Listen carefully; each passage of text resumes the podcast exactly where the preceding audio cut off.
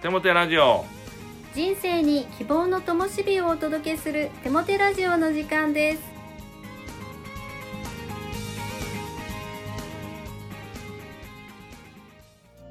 皆さんお元気ですね。パーソナリティのテモテ牧師こと新谷和重とアシスタントのかなちゃんこと山本かな子です。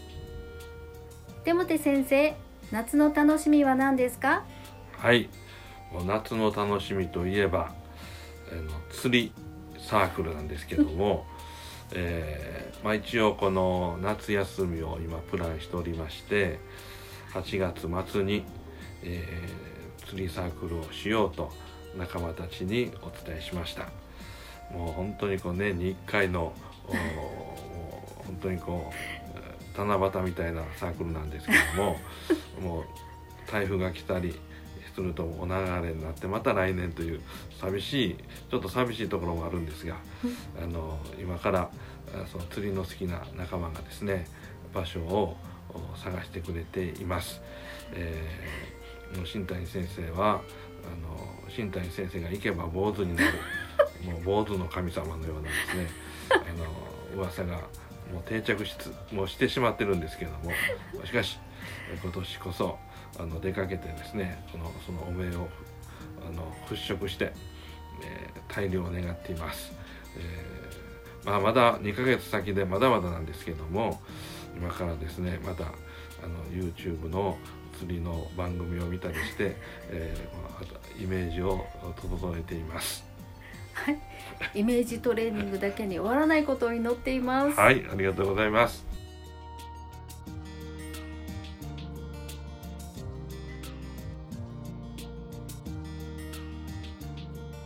今日のゲストは高砂教会のフィッチアイナさんですこんにちはこんにちは。はじめまして、ピンチャイナと言います。はい姫路市で英会話教室を主人と開いています。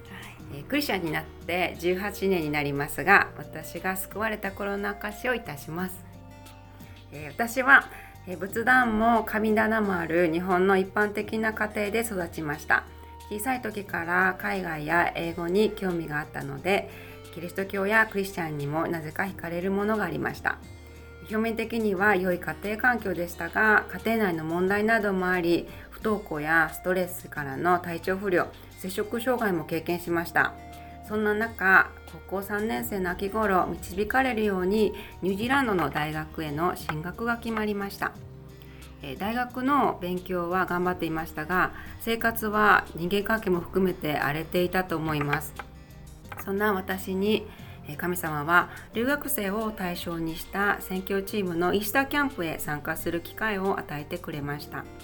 そこで出会ったクリスチャンの人たちのキラキラした笑顔や優しさや喜びに触れ聖書に興味を持ちました。それから日本人留学生の伝道しているグループの聖書の学び会に参加し人や物で心を満たそうとしていた時とは違う溢れるような喜びに満たされていくのを感じました。信じる前に聞いていた「Jesus」という英語の賛美があるんですがイエス様を呼び叫び求めるように「My Jesus, Jesus」と歌う歌詞にこんなに信じて頼れる存在私も欲しいなと感じていました。そして数ヶ月後には信仰告白をしました。信じますと言った瞬間涙でいっぱいの目で空を見上げると雲がパーッと晴れて青空が見えたのを今でもはっきりと覚えています。えちなみに洗礼はニュージーランドの秋に 寒い冷たい海で受けました。その後はニュークリスチャンとして時に悩みながらも神様からの喜びに満たされた毎日を送りました。ニュージーランドの大学卒業後沖縄で大学院へ進学したのですが体調を崩し長い療養生活を送りました。その間もたくさんのクリスチャンの友人たちが祈り支えてくれまだ幼い信仰でしたが必死に神様にしがみついていました。そして体調が戻った2010年再びニュージーランドへ導かれ今度は進学校で学び宣教チームのインターンとして1年過ごしました私の神様との歩みの前半は神様は試練の中も共にいて常に導いてくださることを学びまたたくさんの信仰の友を通してたっぷり愛を与えられた温かい時間だったと振り返って思います。はい、ありがとうございます。本当に神様がねずっと導き続けてくださってますね。はい、はい、それでは手元先生に励ましのメッセージを語っていただきましょ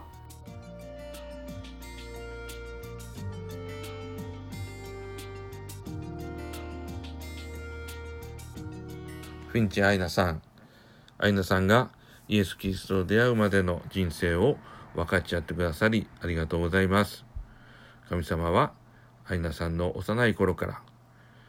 人生の目的という種をまき続けておられたんですよね。素晴らしいですね。ありがとうございます。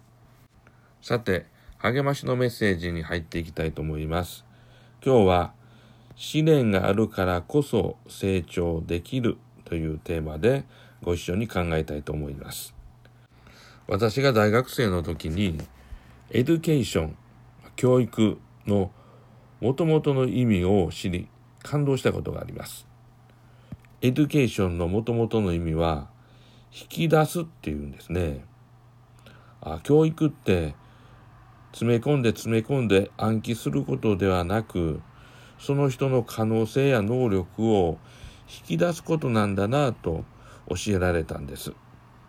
ま、そのためには暗記も必要なんだと知りました。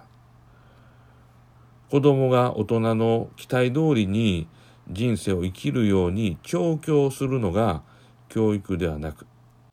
その子らしく考え、その子らしく行動し、その子の持っている可能性が花咲くように支援していく。それが教育なんですよね。親は子供が最初に出会う教育者です。親は自分が叶えられなかった夢や自分の好みを自分の子供に押し付けてしまうっていうことが時に起こりますよね。子供の個性や性格や能力を見ながらその子に合った励ましやアドバイス、支援ができたらどんなに子供は助かるでしょうか。教会の牧師という立場も教師の側面がありますね。教会メンバーのために愛を込めて祈りながら彼らが自分の持ち味や可能性、能力を発揮できるように支援していくことができればどんなに素晴らしいかなといつもそう思うんですね。まあ、私自身がそのような牧師でありたいと心から願っています。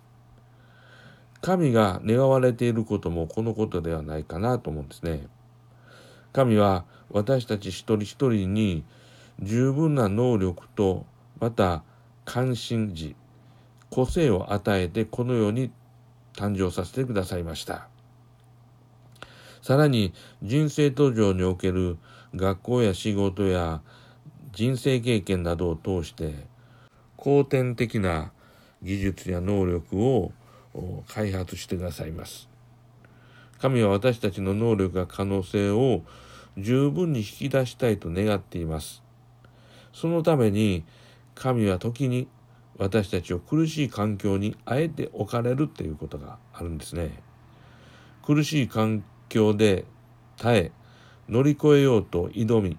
悩み学ぶことを通して自分の中にある可能性や能力は引き出され磨かれ輝き出すんだろうと思うんです。世界四大文明をご存知だと思うんですね。エジプト文明、メソポタミア文明、インダス文明、黄河文明です。これらの文明が発達したのは、その地域が最高に快適な環境だったからではないんですよね。そこには巨大な川が流れています。何の整備もされてない自然のままな巨大な川は年に何度も何度も氾濫し、その近くで生活を営んでいた人たちの家や畑や、そして築き上げたものを洗い流してしまうんですね。ですから、そのような環境の中で人々が、なんとかその巨大な川の氾濫に戦いを挑み、それを乗り越えようとし、結果、文明が起こっていたんです。どうやら私たち人間というのは苦しい環境に追いやられないと自分の能力や可能性が引き出されないそのように思うことがたびたびあります。今もし苦しい環境に置かれているというリスナーの方がいらっしゃったらそれは神があなたの能力や可能性を引き出そうとしておられるのだと受け止めていただきたいと思うんですね。逃げないで挑み続けてください。その環境を突き抜けようと学び、自らを磨いていただきたいのです。やがてその環境を乗り越えた時、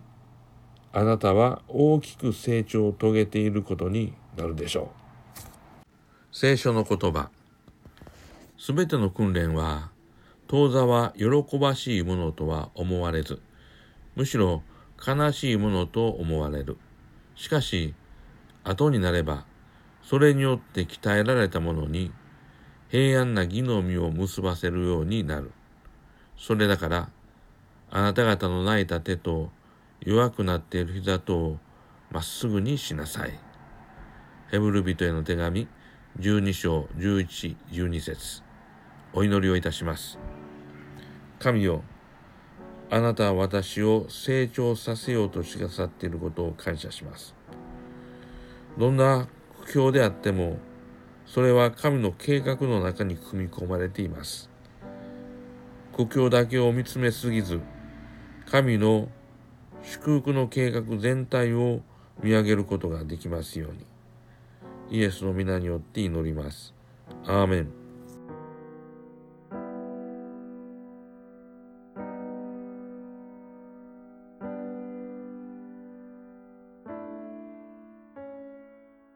今月の賛美はゴスペル演歌の上野逸夫さんのアルバム「神は愛なり」より「神は愛なり」ですどうぞ。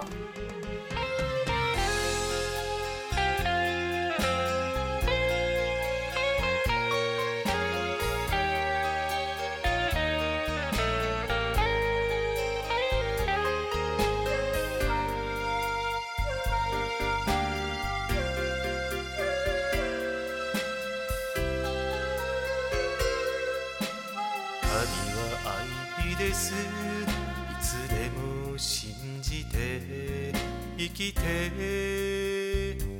行きます。神は愛です。どこでも求めて生きて行きます。愛は限りなく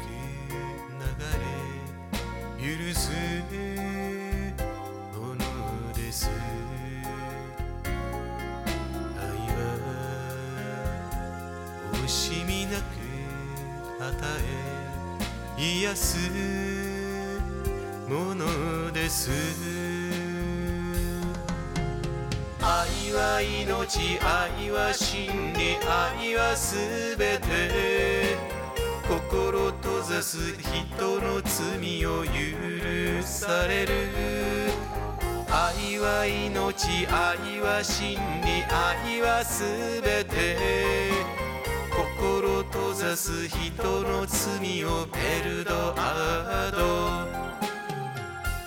デモテラジオは日本キリスト教団高砂教会からお送りするゴスペルラジオ番組です。それではまたお会いしましょう。皆さんの祝福をお祈りしています。お元気で